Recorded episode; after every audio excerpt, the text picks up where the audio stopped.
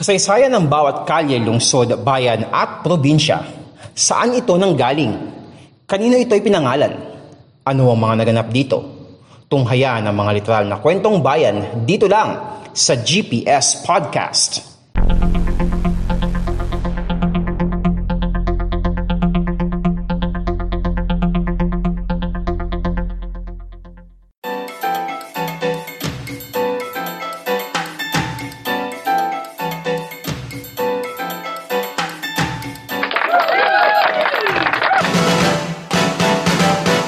What is up mga kapodcast? Ito ang podcast show na literal na kwentong bayan, ang GPS Podcast. Karamihan sa mga colleges at universities sa National Capital Region o NCR ay matatagpuan sa lungsod ng Maynila. At ang mga paaralan doon ay ilang metro lang ang pagitan sa isa't isa. Ngayong nagsimula na ang pagbabalik sa eskwela ng mga estudyante, pupuntahan natin sa episode ngayon mga kapodcast ang mga kolehiyo at universidad na sakop ng tinaguriang University Belt. Ano ang kwento at bakit sa bahaging iyon ng Maynila itinayo ang mga paaralang iyon?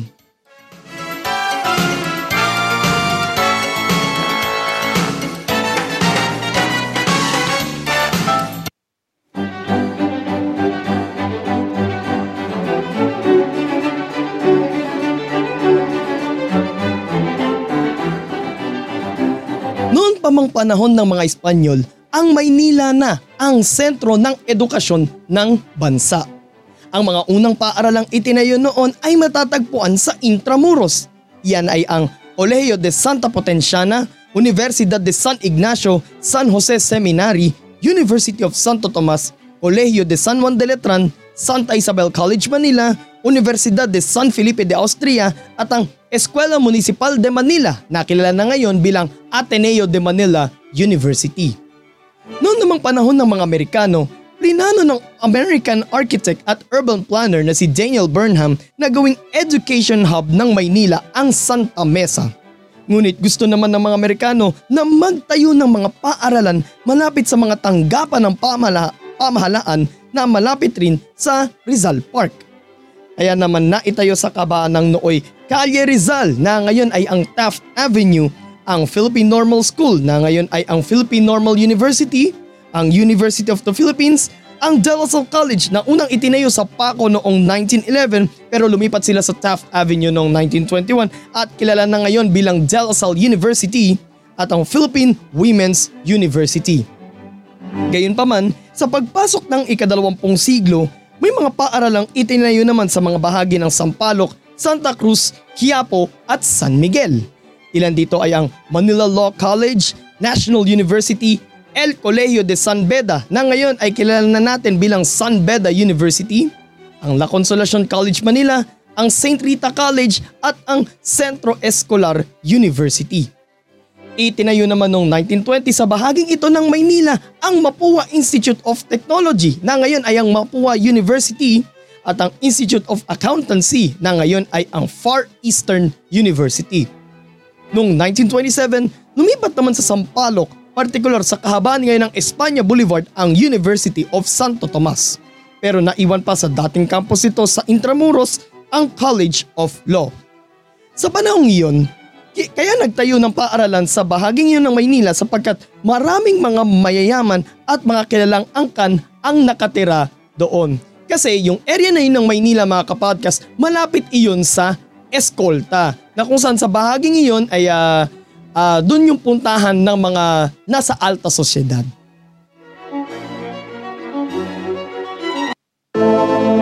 Subalit pagsapit ng ikalawang digmaang pandaigdig, maraming mga paaralan sa Maynila ang nagsara.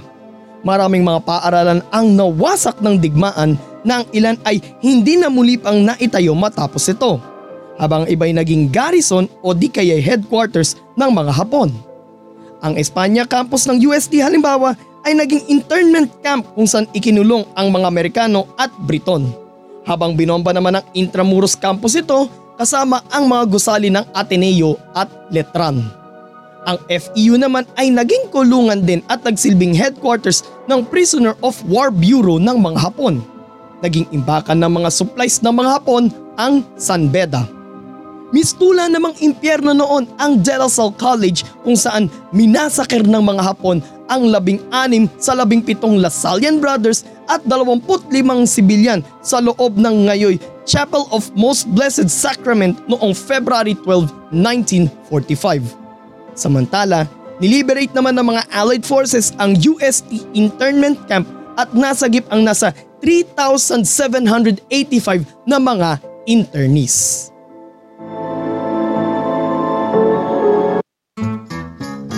Matapos ang digmaan, marami pang mga paaralan ang naitayo.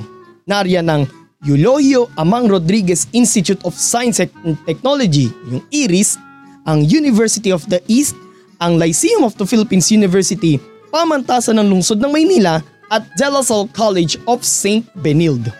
Mula sa Santa Cruz, lumipat naman sa kasalukuyan itong lokasyon sa Intramuros ang Mapua noong 1956.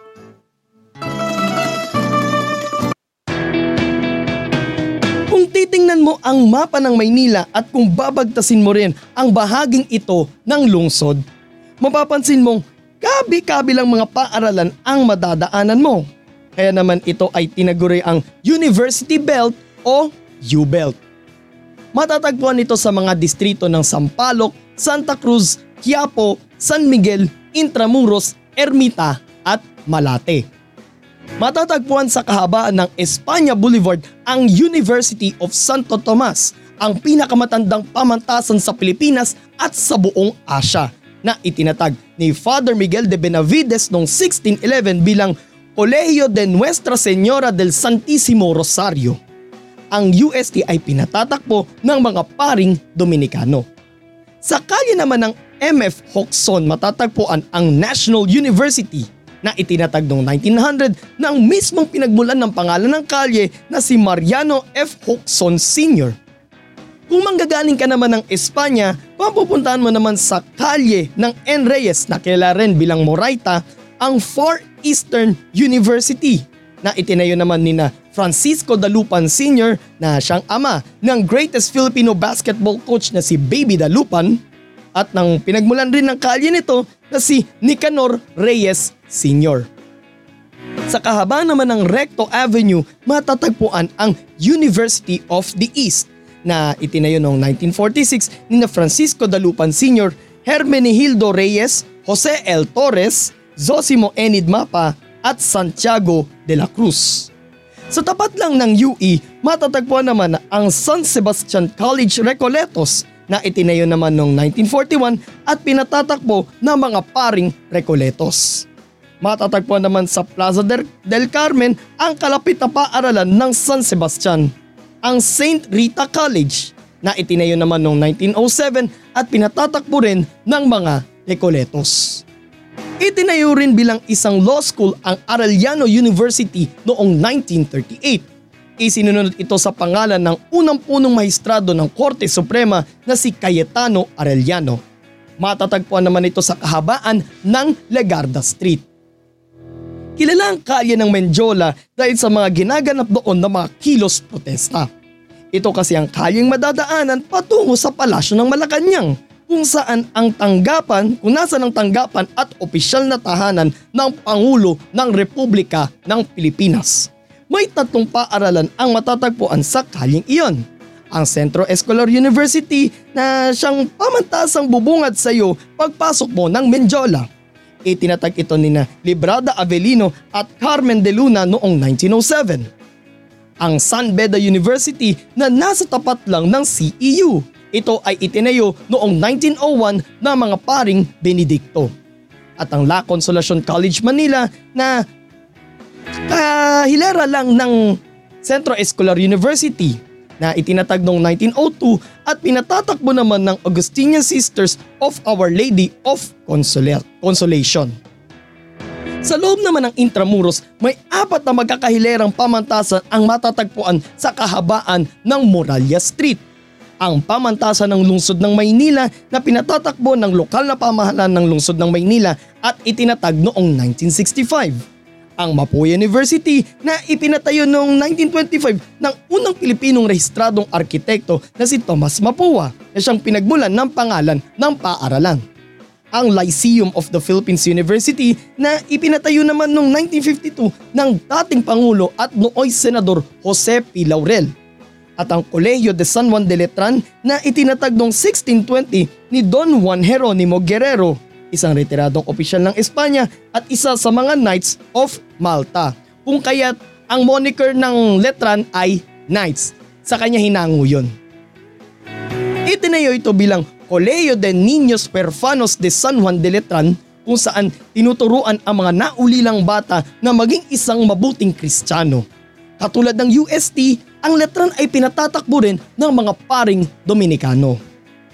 Sa kanto ng Taft Avenue at Ayala Boulevard matatagpuan ang Philippine Normal University na itinayo noong 1901 upang sanayin ang mga magiging guro sa Pilipinas. Alam niyo naman kasi mga kapodcast, ang mga unang, nung panahon ng mga Amerikano, yung mga Thomasites, ang unang mga naging guro nun sa Pilipinas bago nila sanaying magturo ang mga Pilipino. Ha?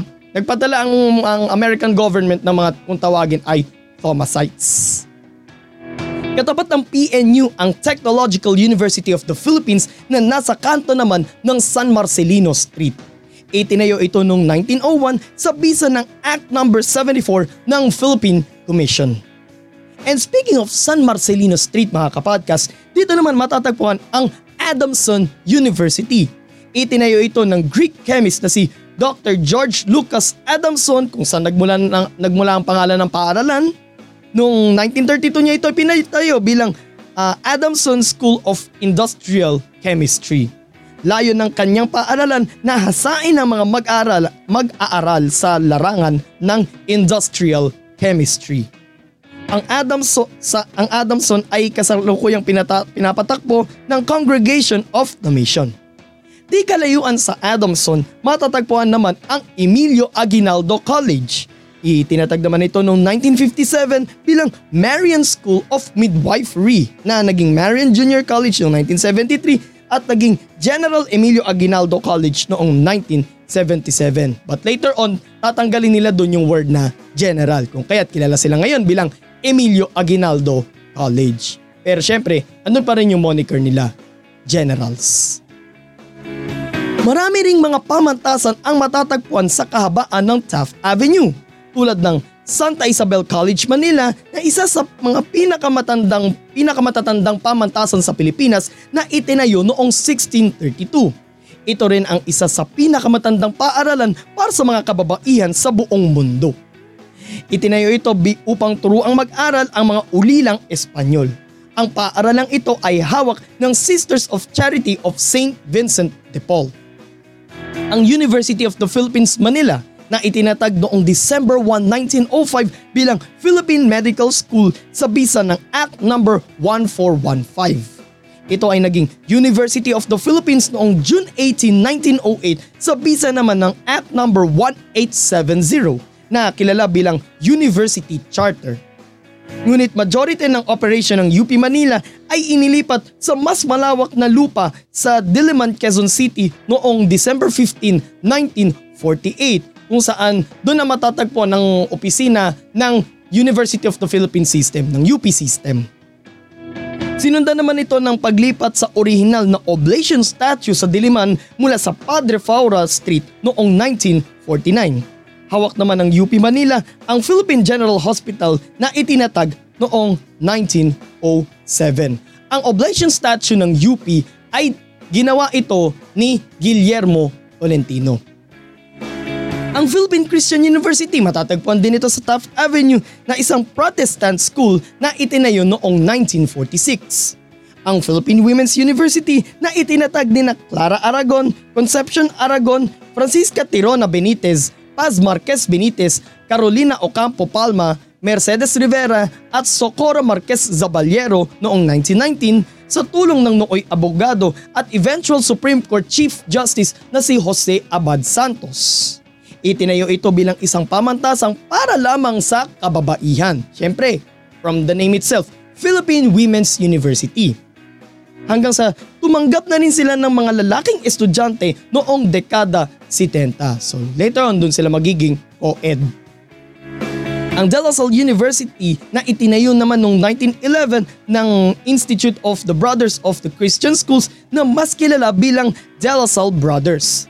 Isa muna itong paaralang eksklusibo lamang sa mga kalalakihan hanggang sa tumanggap na rin sila ng mga babaeng estudyante mula noong 1973. Ito ang pinakamatandang constituent ng De La Salle, Philippines. And sa katapat naman ng DLSU along Taft Avenue, ang De La Salle College of St. Benilde. Isa rin sa mga constituents ng De La Salle Philippines na itinatag noong 1980 bilang College of Career Development. Ito ay naging De La Salle University College of St. Benilde noong 1988 at nag, na naging isang autonomous member ng DLSU system noong 1994.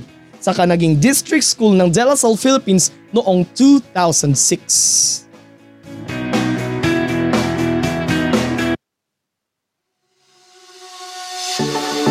Dahil magkakalapit ang mga paaralan sa loob ng tinaguriang U-Belt, marami ring mga dormitoryo ang matatagpuan malapit sa mga paaralan. Karamihan kasi sa mga estudyanteng nag-aaral doon ay nagmula pa sa malalayong probinsya sa Pilipinas. Kaya naman kailangan nilang maghanap ng matutuluyan sa Maynila na malapit lamang sa pinapasukan nilang mga paaralan. Bukod pa riyan, maraming mga restaurants at cafes na paboritong puntahan ng mga estudyante ang matatagpuan din sa U-Belt.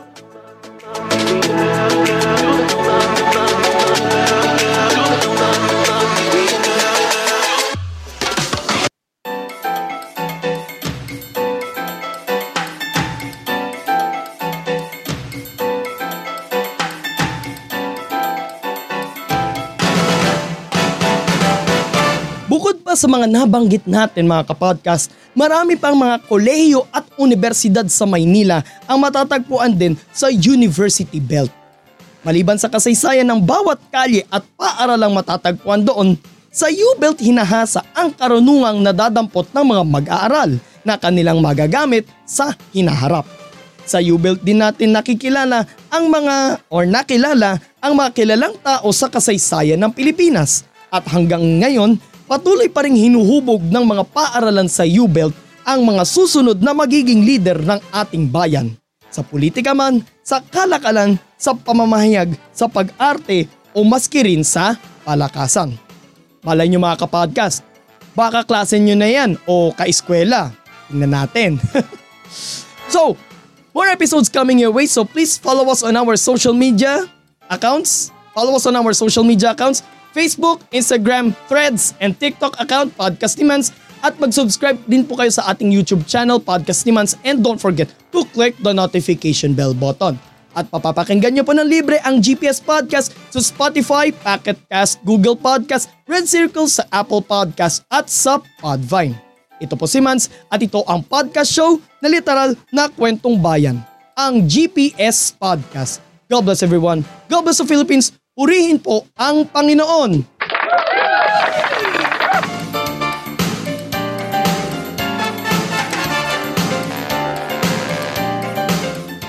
At yan ang isa na namang makabuluhang kwentuhan dito lang sa GPS Podcast. Walang chismisan, kwentuhan lang.